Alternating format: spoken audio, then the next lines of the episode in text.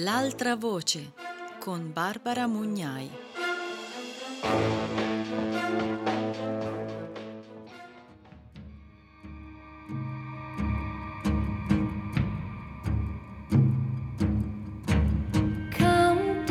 Benvenute e benvenuti a Radio Morpheus. Io sono Barbara Mugnai e questa è L'altra voce, un viaggio fra testi antispecisti per ascoltare la voce di chi, solitamente, non viene ascoltato mai.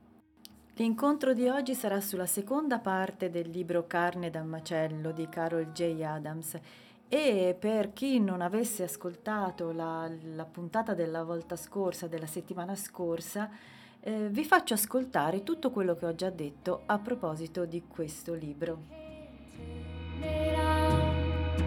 You can't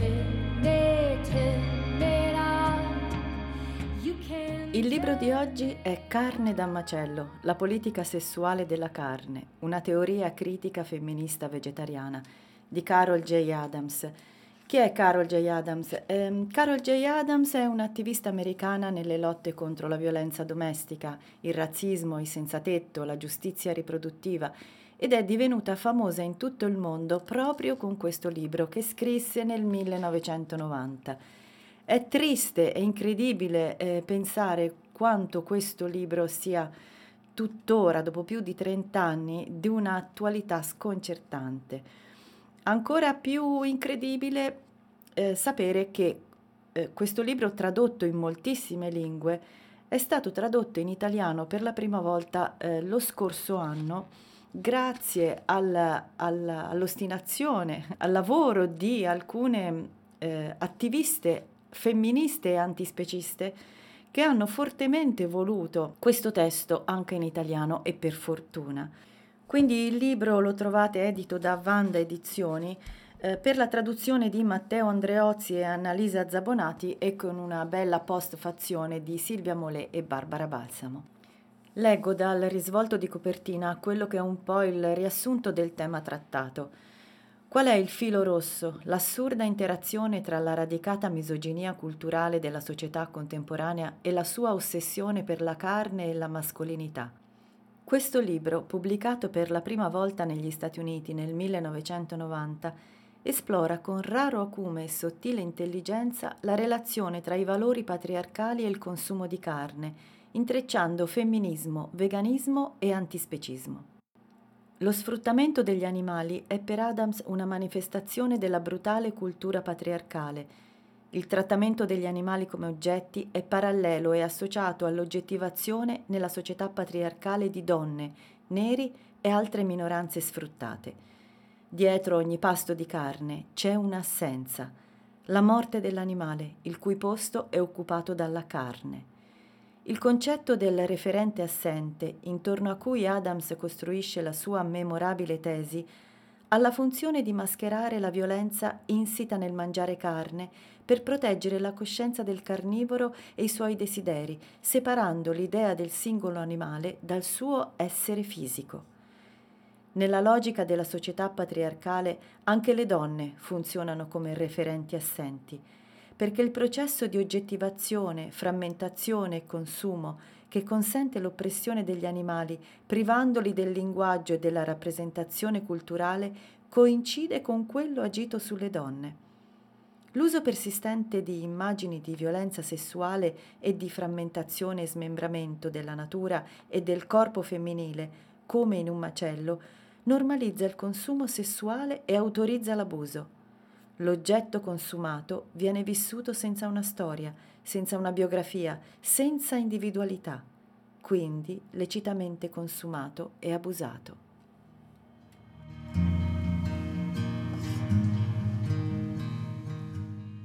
Carne da macello, la politica sessuale della carne, una teoria critica femminista vegetariana. Seconda parte. Mangia riso e abbi fede nelle donne. Ciò che non so adesso lo posso sempre imparare. Se sono sola adesso, dopo sarò con loro. Se adesso sono debole, posso diventare forte. Piano piano, se imparo, posso insegnare ad altri. Se altri imparano prima di me, credo mi insegneranno. Lentamente, iniziamo a restituire ciò che ci è stato tolto. Il diritto del controllo sui nostri corpi, sapere come lottare e costruire, il cibo che ci nutre, la medicina che guarisce. Mangia riso e abbi fede nelle donne. Ciò che non so adesso lo posso sempre imparare. Fran Winant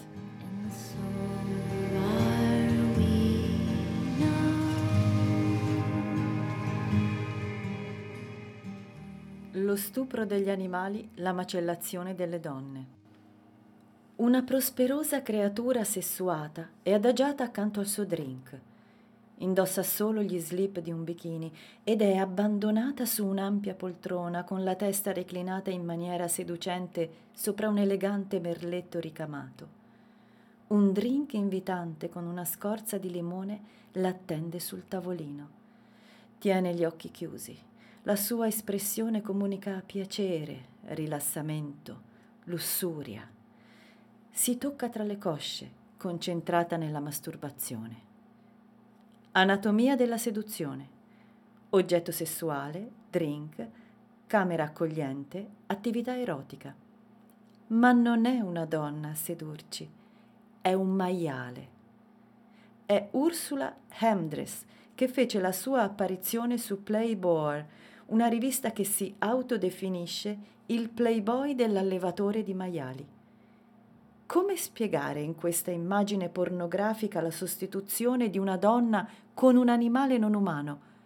Costei ci sta invitando a stuprarla o a mangiarla. Ursula Hemdress è probabilmente una delle immagini fondanti dell'antropornografia.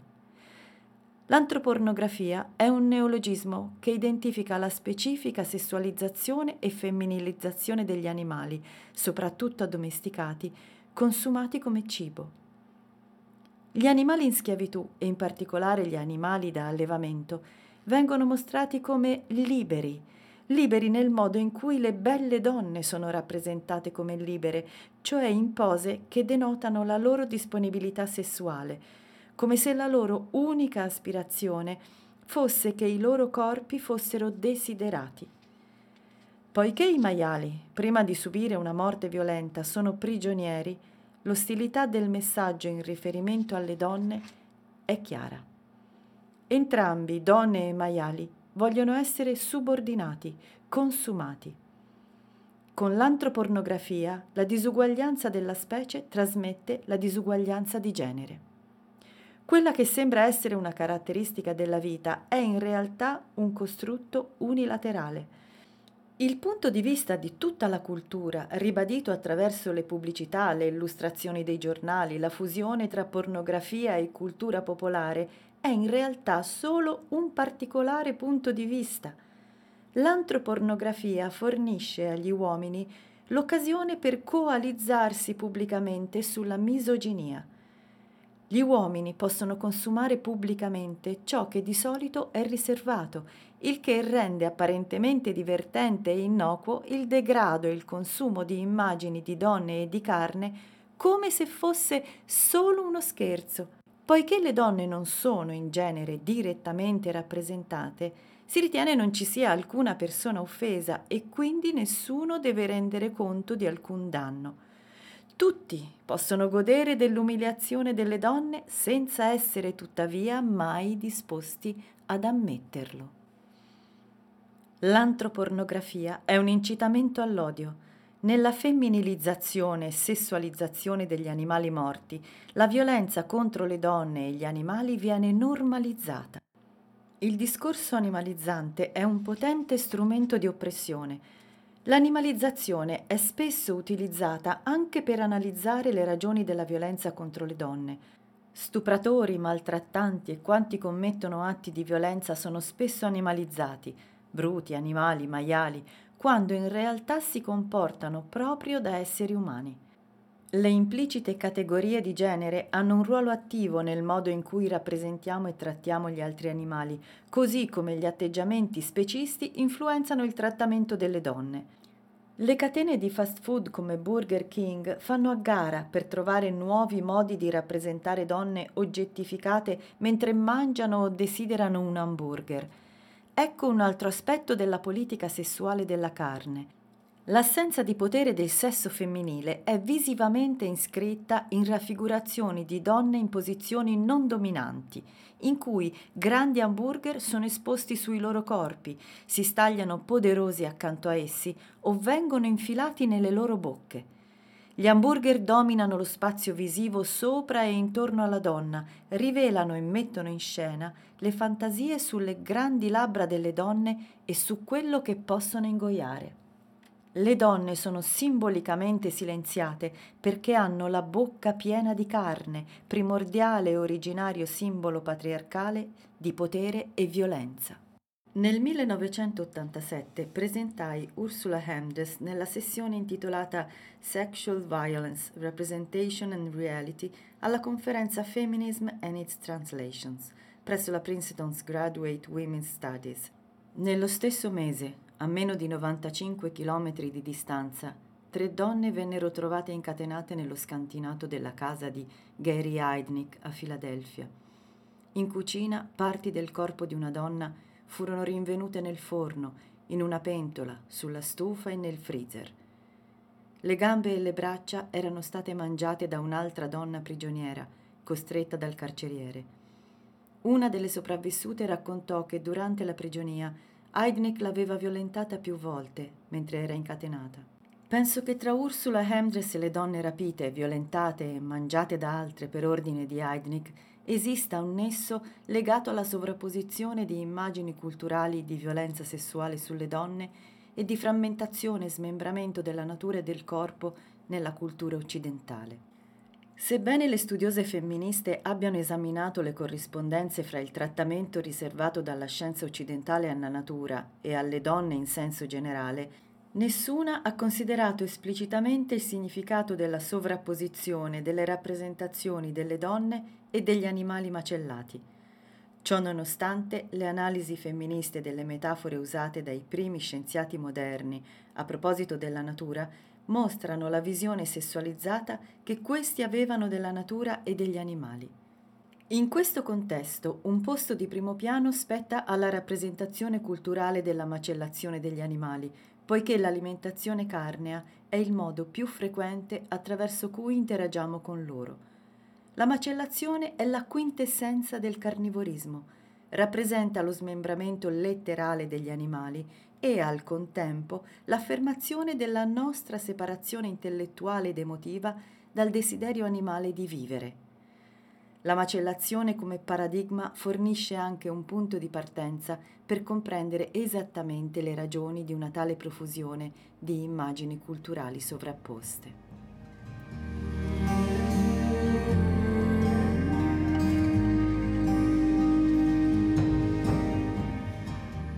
Il referente assente.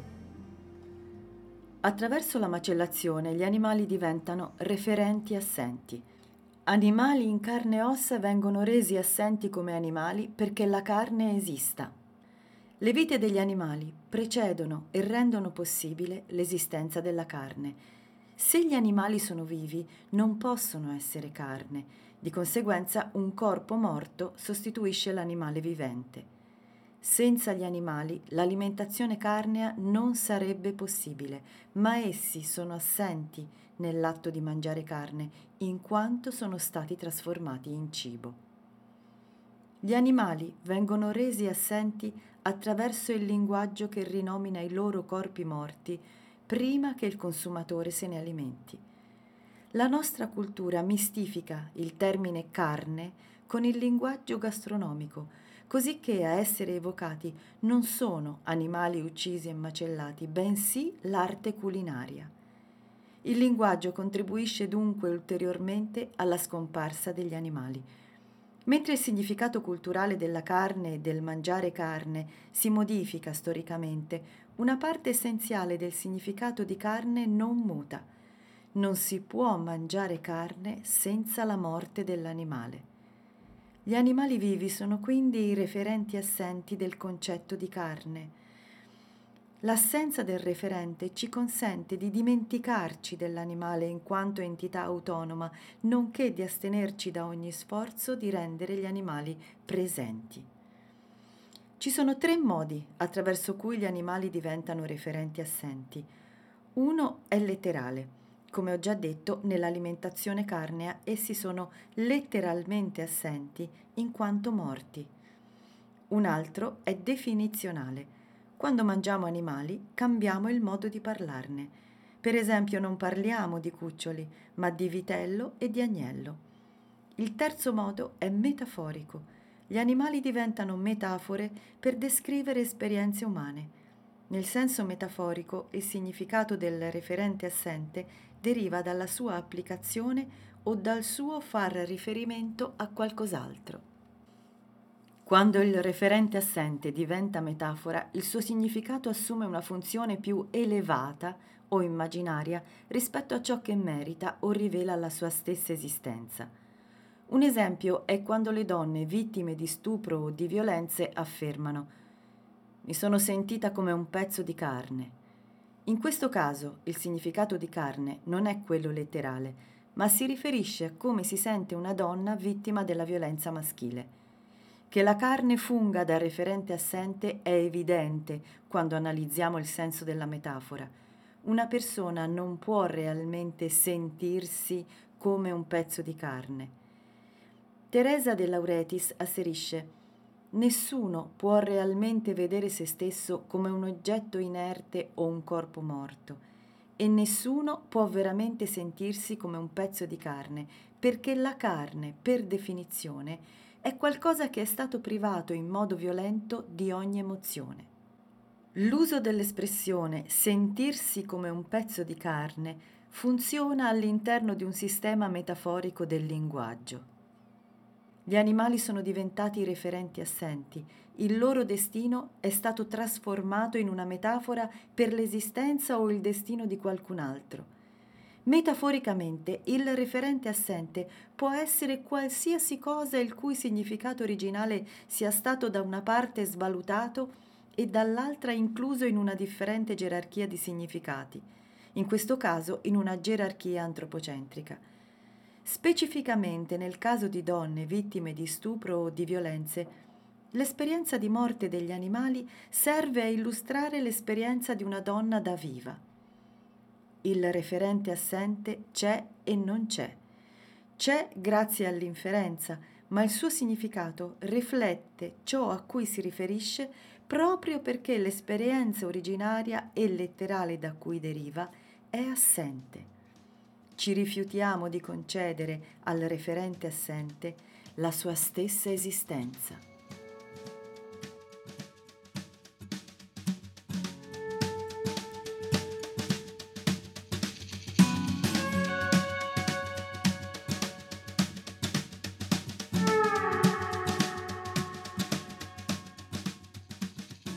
Donne e animali, referenti sovrapposti ma assenti.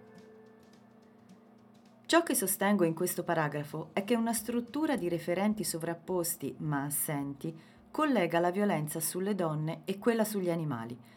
Attraverso la struttura del referente assente, i valori patriarcali divengono valori istituzionalizzati. Come i corpi morti sono assenti dal nostro linguaggio quando parliamo di carne, allo stesso modo le donne sono spesso un referente assente nella descrizione della violenza culturale. Lo stupro, in particolare, porta con sé un immaginario così potente che il termine ricavato dall'esperienza letterale della donna viene applicato metaforicamente ad altre situazioni devastanti, come per esempio lo stupro della terra negli scritti ecologici dei primi anni 70 del secolo scorso. L'esperienza delle donne, di conseguenza, diventa un mezzo per descrivere altri tipi di oppressione le donne, il cui corpo molto spesso viene stuprato realmente, diventano il referente assente quando il linguaggio della violenza sessuale viene usato metaforicamente. Queste espressioni richiamano l'esperienza delle donne, ma non le donne stesse. Quando uso l'espressione lo stupro degli animali, l'esperienza delle donne diventa un veicolo per spiegare l'oppressione di altri esseri viventi. Si tratta di un uso appropriato? Alcune espressioni sono così fortemente specifiche dell'oppressione di un certo gruppo che il loro utilizzo in altri ambiti diventa una forma di sfruttamento. L'utilizzo del termine olocausto per descrivere qualcosa che non sia il genocidio degli ebrei e di altri gruppi da parte dei nazisti ne è un esempio. Lo stupro ha un differente contesto sociale per le donne rispetto agli altri animali vale anche per la macellazione degli animali. Eppure, soprattutto le femministe usano la metafora della macellazione senza riconoscere l'oppressione degli animali che rende possibile la forza della metafora stessa. Attraverso la funzione del referente assente, la cultura occidentale riduce continuamente la realtà materiale della violenza a metafore controllate e controllabili. La violenza sessuale e il mangiar carne, che paiono essere forme distinte di violenza, trovano un punto di intersezione nel referente assente. Le immagini culturali e gli atti di violenza sessuale reali si basano spesso sulla conoscenza di come gli animali vengono macellati e consumati. Per esempio, Katie Berry ci parla di maison d'abattage, letteralmente case di macellazione, dove sei o sette ragazze servono ciascuna da 80 a 120 clienti per notte. Inoltre l'attrezzatura bondage della pornografia, collari per cani, frustini, lacci e corde, rimanda a strumenti utilizzati per il controllo degli animali. Allo stesso modo le donne vittime di violenza richiamano il trattamento riservato agli animali. Analogamente, nelle immagini di macellazione animale, le allusioni erotiche suggeriscono che siano le donne a essere il referente assente. Se gli animali sono i referenti assenti nell'espressione la macellazione delle donne, le donne sono i referenti assenti nella frase lo stupro degli animali.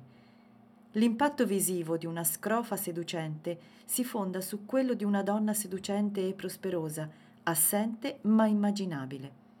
Ursula Hemdress è sia metafora che burla.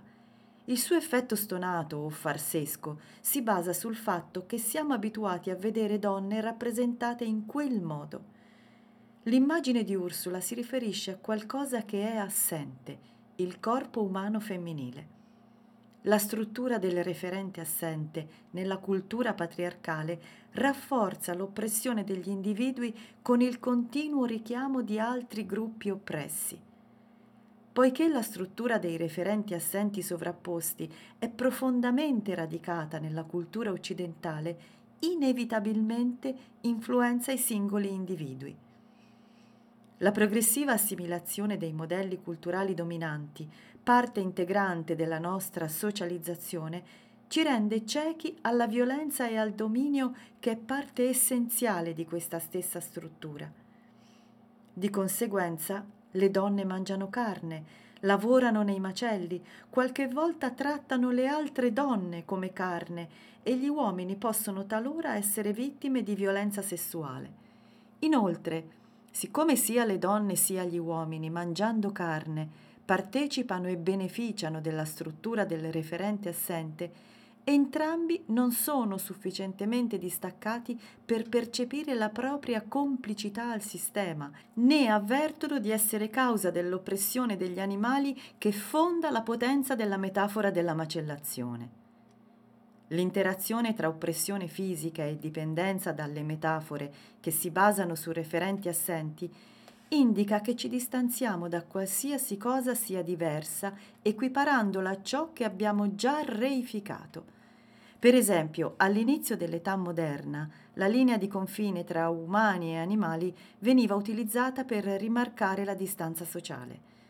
Secondo Keith Thomas, bambini, giovani, poveri, neri, irlandesi, disabili e donne erano considerati al pari delle bestie. Una volta ritenute come bestie, le persone erano passibili di essere trattate come tali. L'etica antropocentrica ha rimosso gli animali dalla sfera della considerazione umana e ha legittimato il trattamento riservato a coloro che si suppone condividano lo status di animali.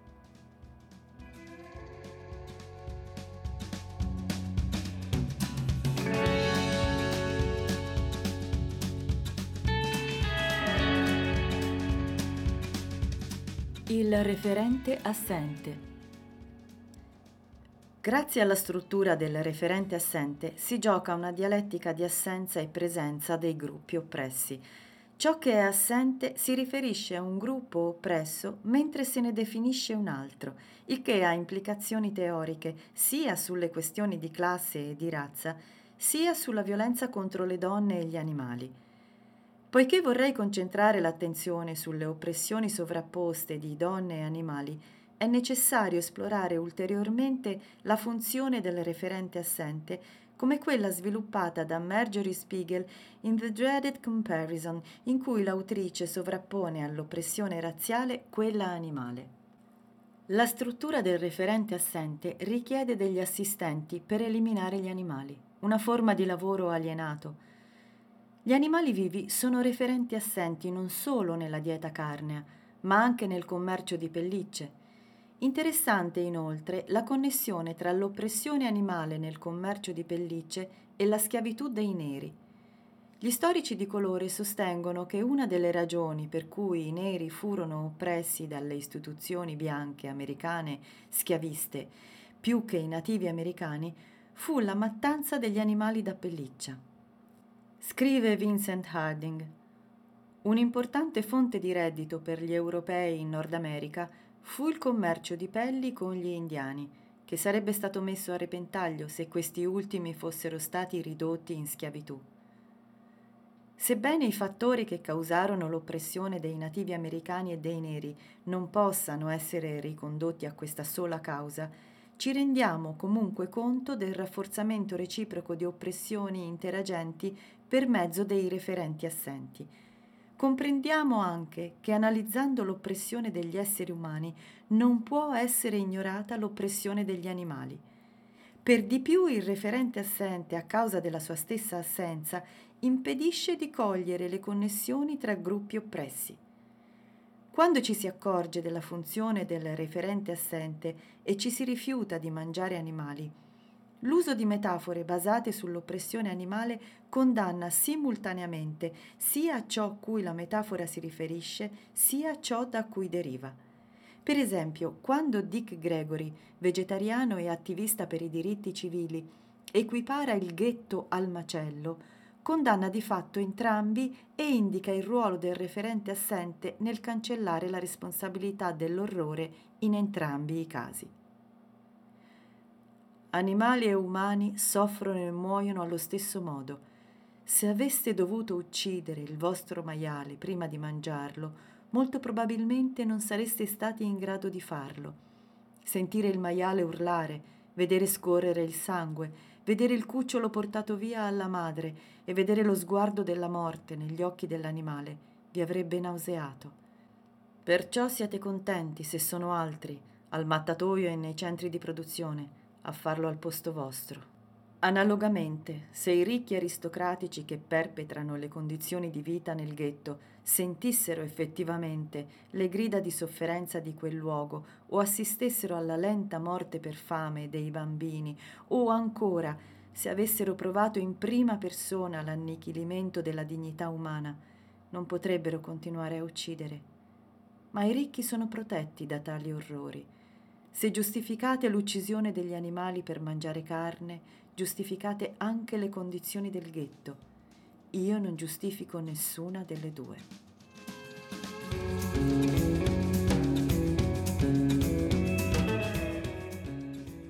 Violenza sessuale e alimentazione carnea. Per riprendere la questione delle due forme di oppressione tra loro interconnesse, la violenza sessuale e il mangiare carne, e il loro punto di intersezione nel referente assente, è istruttivo considerare i casi di violenza maschile. Aggressori, stupratori, serial killer e molestatori di bambini di solito hanno seviziato animali. Questo accade per una varietà di ragioni. In ambito domestico gli stupratori possono usare un animale da compagnia per intimidire, obbligare, controllare o violentare una donna. I serial killer spesso cominciano a esercitare la loro violenza contro gli animali. Gli studenti maschi che uccisero i loro compagni di scuola in diverse comunità negli anni 90 del secolo scorso erano spesso cacciatori o noti per avere ucciso animali. I molestatori di bambini ricorrono di frequente a minacce e o alla violenza contro gli animali d'affezione per ottenere obbedienza dalle loro vittime. I maltrattanti feriscono o uccidono gli animali da compagnia per avvertire la propria compagna che la prossima vittima potrebbe essere proprio lei, per spezzare le sue relazioni significative e per dimostrare la propria forza e la sua debolezza. La donna o il bambino minacciato sono i referenti assenti nelle uccisioni degli animali d'affezione. Nell'ordine simbolico il referente frammentato non evoca più se stesso, bensì qualcos'altro. Sebbene l'uccisione di animali allo scopo di minacciare una donna o un bambino abusati derivi dall'analisi di casi recenti di violenza domestica, la storia di un uomo che uccide l'animale della moglie anziché la moglie stessa è già descritta in un breve racconto dell'inizio del XX secolo di Susan Glaspell, che rivela la funzione del referente assente e il fatto che delle pari di una donna, ossia altre donne, ammettano tale funzione. Generalmente comunque il referente assente, a causa della sua assenza, previene l'esperienza delle connessioni tra gruppi oppressi. Le immagini di macellazione e di violenza sessuale sono così profondamente interconnesse che gli animali fungono da referenti assenti nei discorsi del femminismo radicale.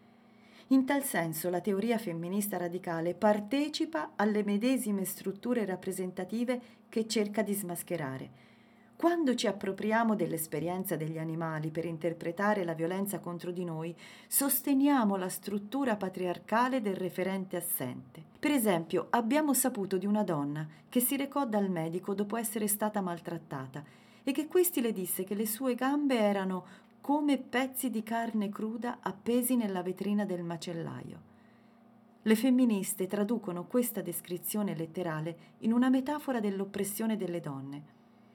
Andrea Dworkin afferma che la pornografia dipinge le donne come pezzi di carne femminile e Gene Corea osserva che le donne nei bordelli possono essere usate come animali in gabbia. Linda Lovelace sostiene che quando fu presentata a Xaviera Hollander per l'ispezione, Xaviera mi osservò nello stesso modo in cui un macellaio valuta e controlla un quarto di manzo. Quando un'attrice di cinema si suicidò, Un'altra descrisse la situazione imbarazzante in cui lei e tante altre finiscono col trovarsi dicendo ci trattano come carne. Al riguardo Susan Griffin scrive intende dire che gli uomini che le assumono le trattano come se fossero meno che esseri umani, come materia senza spirito. In tutti questi esempi le femministe hanno utilizzato la violenza sugli animali come metafora, interpretandola alla lettera e traducendola al femminile. Quando una persona è materia senza spirito, essa diventa qualcosa di pronto per essere sfruttato e utilizzato metaforicamente. Nonostante la dipendenza dal linguaggio figurato della macellazione, il discorso femminista radicale non è riuscito a integrare l'oppressione letterale degli animali nella sua analisi della cultura patriarcale o a riconoscere la forte affinità storica tra femminismo e vegetarianismo. Mentre le donne possono sentirsi pezzi di carne ed essere trattate come tali, emotivamente macellate e fisicamente maltrattate, gli animali sono effettivamente ridotti in pezzi di carne.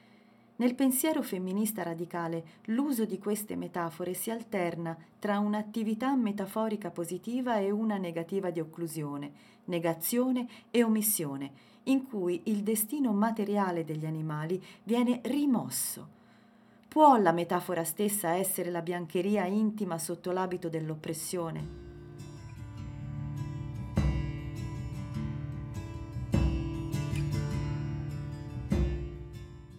Gli snuff movies sono l'apoteosi della macellazione sessuale metaforica, incorporandone tutte le componenti necessarie. Il pugnale come strumento, la vittima femminile, la profanazione del corpo e il feticismo per alcune parti femminili. Anche quando la vittima reale non esiste, lo SNAF ci serve da promemoria di ciò che accade quotidianamente agli animali. Nell'interpretazione di storie di violenza sulle donne, le femministe hanno fatto ricorso allo stesso insieme di immagini culturali dei loro oppressori. Le critiche femministe avvertono la violenza insita nelle rappresentazioni che collegano sessualità e consumo, definendo questo nesso arroganza carnivora, Simone de Beauvoir, ingordigia genocida, Mary Daly, cannibalismo sessuale, Kate Millett, cannibalismo psichico, Andrea Dworkin, Cannibalismo metafisico, T. Grace Atkinson. Il razzismo, quando si intreccia con il sessismo, è stato definito da Bell Hooks con una serie di distinzioni basate sul mangiar carne. La verità è che nell'America sessista, dove le donne sono estensioni oggettificate dell'ego maschile, le donne nere sono state etichettate come hamburger e le donne bianche come costolette di prima scelta. Queste teoriche femministe ci conducono al punto di intersezione tra l'oppressione delle donne e l'oppressione degli animali. Poi però compiono un'immediata marcia indietro, collegando la funzione del referente assente solo alla questione delle donne e non a quella animale, riflettendo così la cultura patriarcale. Ricorrere a simboli e similitudini che esprimono umiliazione, mercificazione e violazione è un tentativo comprensibile di mettere ordine in una realtà sessuale femminile violentemente frammentata. Quando usiamo la carne e la macellazione come metafore dell'oppressione femminile, esprimiamo il nostro personale grido di dolore universale, ma riduciamo al silenzio il primigenio stridio suino di dolore di Ursula Hemdress. Quando le femministe radicali usano metafore animali in relazione alle donne come se fossero letteralmente vere, si appropriano e sfruttano metaforicamente ciò che viene concretamente fatto agli altri animali.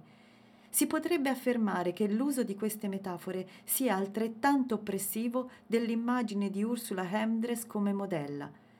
Da qualche parte una scrofa anonima è stata vestita, messa in posa e fotografata. Era stata sedata perché rimanesse ferma o forse era già morta. Non includendo nella propria visione il destino di Ursula Hemdress, il pensiero femminista radicale partecipa linguisticamente allo sfruttamento e alla negazione del referente assente macella lo scambio culturale animale-donna raffigurato nello schema del referente assente e rivolge il proprio interesse esclusivamente alle donne, capitolando così di fronte a quel referente assente che appartiene alla stessa struttura che vorrebbe modificare. Ciò che manca in gran parte del pensiero femminista che si rifà a metafore basate sull'oppressione animale per mettere in luce l'esperienza delle donne è la realtà che si nasconde dietro la metafora. Il linguaggio delle teoriche femministe dovrebbe invece descrivere e sfidare l'oppressione, riconoscendo fino a che punto queste due forme di oppressione siano culturalmente analoghe e interdipendenti.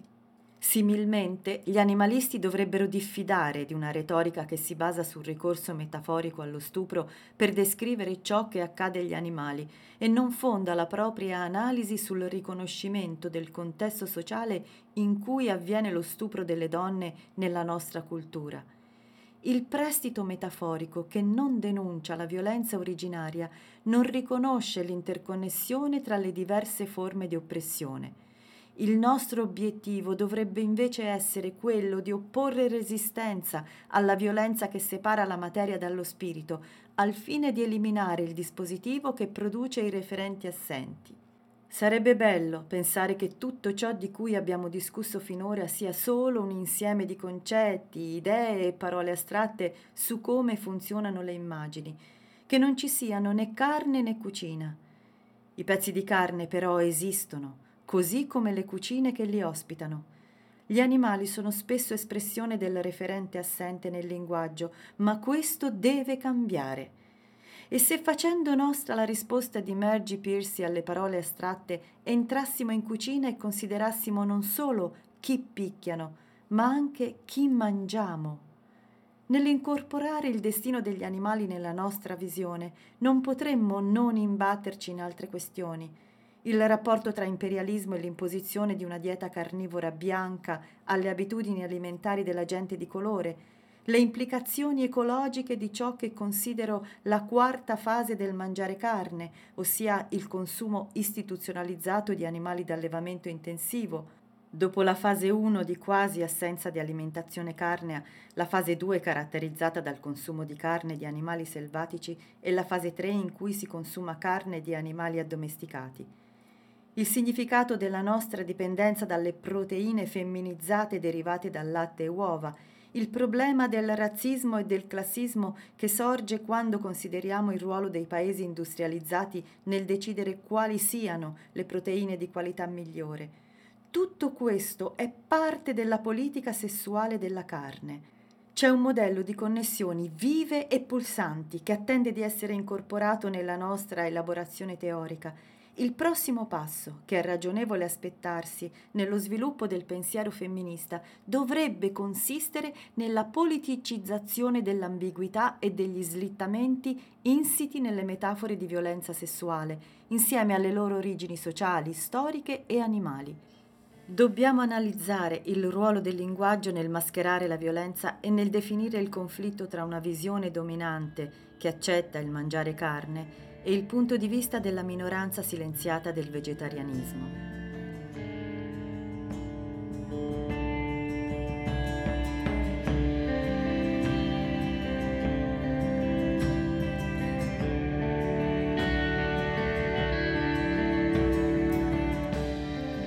Destabilizzare il consumo patriarcale. Eric H. Erickson scrive Mangiare carne animale, una cosa semplice per la maggior parte delle persone, complicata solo da avvertimenti rituali, può tuttavia diventare un problema dell'evoluzione psicosociale quando l'umanità arriva a rivedere e a rivalutare le conseguenze interne ed esterne per aver consumato la vita stroncata da un cacciatore armato e tutti i vicoli ciechi, pratici ed emotivi a cui questo ci ha portato. Solo allora sarà possibile separare gli aspetti superstiziosi, nevrotici e di moda del vegetarianismo dalla sua eventuale persuasività etica. Sotto l'ambiguità e l'evasività che ammantano la sua critica alla carne, nella citazione riportata Eric Erickson riconosce che il vegetarianismo ha un significato etico e che questo significato è connesso con le implicazioni dell'uccisione degli animali, le cui conseguenze sono vissute internamente ed esternamente. Come molti carnivori, Erickson percepisce il vegetarianismo gravato da numerose associazioni, superstizione, nevrosi, la moda del momento, ma non riesce ad ammettere che lo sia anche il mangiare carne. Sul mangiare carne animale grava la superstizione riguardo al nostro bisogno di proteine animali e l'equazione della carne con la forza. Gli aspetti nevrotici si rivelano nelle reazioni dei mangiatori di carne alle minacce del vegetarianismo. La dichiarazione di Erickson, sebbene riconosca la dimensione problematica di uccidere animali per cibarsi, che ha dotato la nostra cultura di cacciatori armati anche quando non è più necessario, esemplifica il fatto che non si può essere osservatori oggettivi del proprio mangiar carne. Perciò solleva domande sugli argomenti della carne rimanendo stabilmente impegnato con essi. Poiché il discorso dominante approva il mangiar carne, siamo costretti ad ammettere che consumiamo animali morti e ad accettarlo, ignorarlo, neutralizzarlo, reprimerlo. Qual è il costo di tutto questo? Quali sono le implicazioni della repressione dei fatti inerenti al referente assente la cui morte consente di mangiare carne? Per le donne nella cultura patriarcale emergono anche ulteriori preoccupazioni, perché noi siamo state inghiottite e siamo coloro che inghiottono, siamo le consumatrici e coloro che sono consumate siamo coloro i cui stomaci non ascoltano, non avendo orecchie, e siamo coloro che cercano di essere ascoltate dallo stomaco che non ha orecchie. Mangiare animali agisce come uno specchio e una rappresentazione dei valori patriarcali. Mangiare carne è riscrivere il potere maschile a ogni pasto. Lo sguardo patriarcale non vede la carne frammentata degli animali morti, ma cibo appetitoso. Se i nostri appetiti riscrivono il patriarcato, le nostre azioni riguardo al mangiare gli animali reificheranno o sfideranno questa cultura generalmente accettata. Se la carne è un simbolo del dominio maschile, allora la presenza della carne proclama l'esautoramento delle donne. Molti commentatori culturali hanno osservato che i rituali che accompagnano il consumo di animali nelle società non tecnologiche avvengono perché mangiare carne rappresenta il patricidio. Ciò che si consuma è il padre. Si dice che gli uomini risolvano le proprie ostilità verso il padre uccidendo gli animali. L'animale morto rappresenta il padre, il cui potere è stato usurpato dai figli, anche se in quanto antenato li perdona. Secondo questa tipologia, la paura peggiore del patriarcato, cioè padri che vengono deposti dai figli, è soppiantata dai rituali e dall'uccisione degli animali. La carne diventa una metafora per risolvere la tensione per il potere tra il padre e il figlio. La carne è vista come maschile. Sorge allora la domanda se agiamo ritualmente il patricidio originario ogni qualvolta mangiamo carne. Sebbene mangiamo il cibo padre, non consumiamo il padre. Come può ciò che mangiamo essere il padre quando raramente mangiamo animali maschi normali adulti? La metafora che qualsiasi cosa uccisa diventi il padre censura la realtà dietro la metafora. La realtà è la struttura del referente assente. Noi mangiamo continuamente le madri. Il fatto è che proclamiamo e rinforziamo il trionfo del dominio maschile mangiando pezzi di carne identificati al femminile. Kate Millett sottolinea che ogni accesso al potere è dominato dal maschile. Questo include il potere che noi pensiamo di assimilare dalle vittime morte e ancora sanguinanti. La carne è una relazione strutturata di potere in cui il potere è pensato per trasferirsi al consumatore. Il concetto che la carne dia forza fisica deriva dal suo potere simbolico, la carne riflette il potere maschile ogni volta che viene consumata. Dalle femmine sconfitte simbolicamente scaturisce il potere immaginario che è assimilato alla vittoria. Perciò la carne è sia animalizzata sia mascolinizzata. È avvenuta una riconcettualizzazione del potere. Il potere, il mana, si credeva esistesse negli animali morti, il potere sarebbe stato assorbito attraverso il consumo dell'animale e sino a che il padre deteneva il potere, il potere assorbito era ritenuto essere il potere del padre. Siamo stati convinti a cedere parte del nostro concetto di potere all'animale morto e consumabile. Abbiamo poi pensato di assorbire questo potere consumandone il cadavere e così restituiamo a noi stessi il potere che pensiamo fosse nella vittima. Come rovesciare il potere patriarcale mentre mangiamo i suoi simboli? L'essere autonomo e antipatriarcale è chiaramente vegetariano.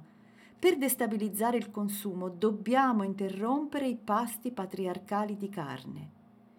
Virginia Woolf sembra suggerire che quando si penserà alle donne ci si dimenticherà della carne. Nascosto tra gli eventi significativi della Camera di Jacob c'è un piccolo scambio tra madre e figlio, dove la Wolf ci racconta che Betty Flanders ha pensieri di responsabilità, di pericolo. Essa strinse la mano di Archer e cominciò a salire la collina. Cos'è che vi avevo detto di ricordarmi? chiese. Non lo so, fece Archer. E io neppure, disse Betty con comica semplicità. E chi può negare che una simile storditaggine, quando è mista di larghezza mentale, arguzia materna, estro fiabesco, modi inattesi e a un tratto azzardati, spirito e sentimento, non renda in un certo senso qualunque donna più amabile di un uomo? A cominciare da Betty Flanders. Eccola, con la mano sul cancello del giardino. La carne! esclama spingendo il saliscendi. Aveva dimenticato la carne. Ma come precisamente dimentichiamo la carne quando il nostro appetito ci si è abituato? Gli Yanomami del Sud America hanno due parole per indicare la fame. Una significa che si ha lo stomaco vuoto, l'altra che si ha lo stomaco pieno che desidera la carne.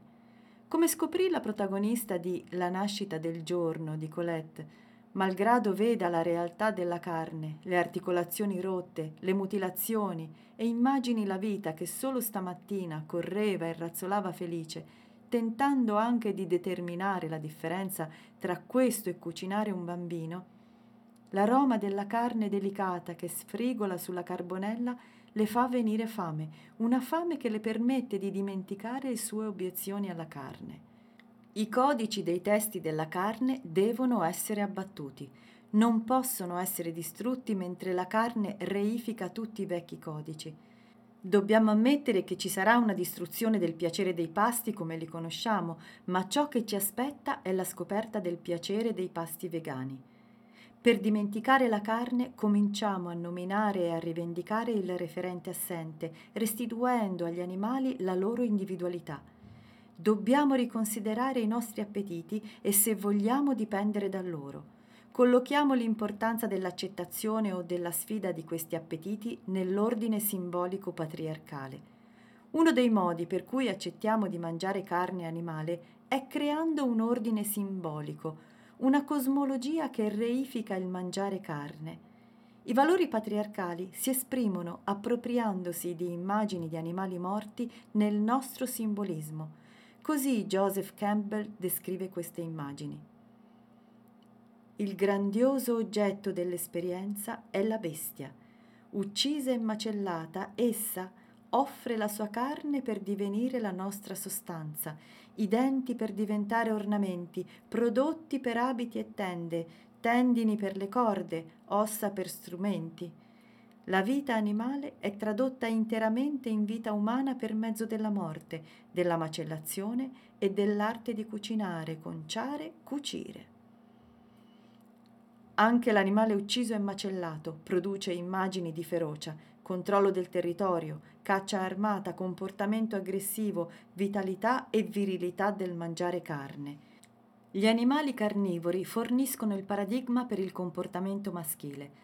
Attraverso il simbolismo basato sull'uccisione di animali incontriamo immagini politicamente cariche di assimilazione, controllo, dominio e la necessità della violenza. Questo messaggio di dominio maschile è convogliato attraverso il mangiare carne simbolicamente e realmente. Secondo Campbell, il mondo delle piante in contrasto con quello animale fornisce cibo, vestiario e rifugio per le persone fin dalla notte dei tempi, ma anche il modello del miracolo della vita, con i suoi cicli di crescita e decadenza, di semina e fioritura, in cui la vita e la morte appaiono come trasformazioni di una forza singola, superiore e indistruttibile. Il mondo delle piante reca immagini di cambiamenti evolutivi flessibili, nutritivi, lenti, in armonia con le stagioni le implicazioni politiche derivano dal senso di unità organica piuttosto che dalla separazione, dal dominare. Questa è la sfida che unisce le intuizioni femministe e vegetariane, un simbolismo politico basato sull'affermazione di una dieta proveniente dal mondo delle piante. Facendo derivare il significato dalle immagini delle piante, possiamo dire che deperiamo se mangiamo carne.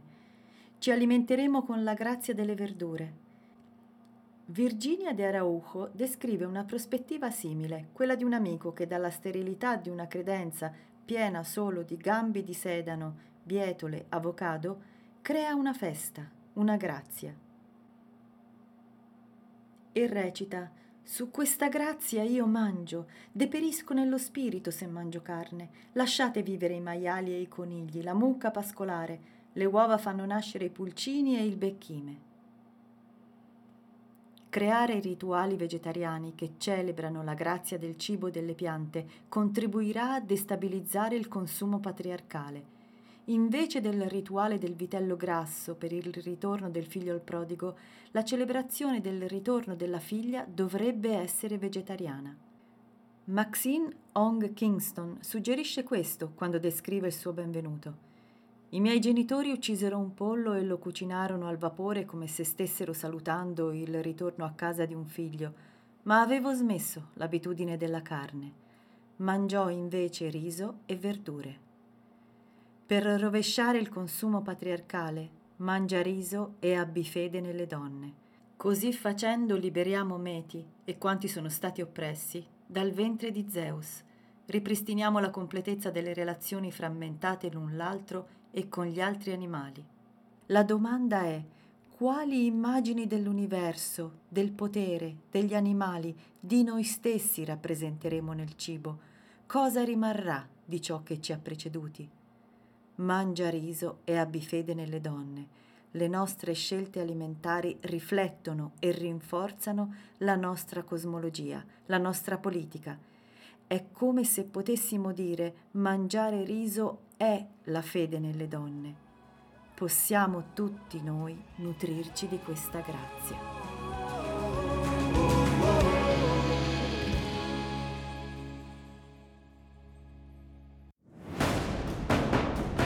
Bene, e qui ci salutiamo e io vi ricordo che potete lasciare commenti, suggerimenti e richieste sulle nostre pagine Facebook Radio Morpheus e l'altra voce e sul nostro sito radiomorpheus.it. Aspettiamo le vostre parole e se questi incontri vi piacciono, mi raccomando, raccontatelo in giro perché più siamo meglio è. Condividete, condividete. A risentirci presto con l'altra voce e Radio Morpheus.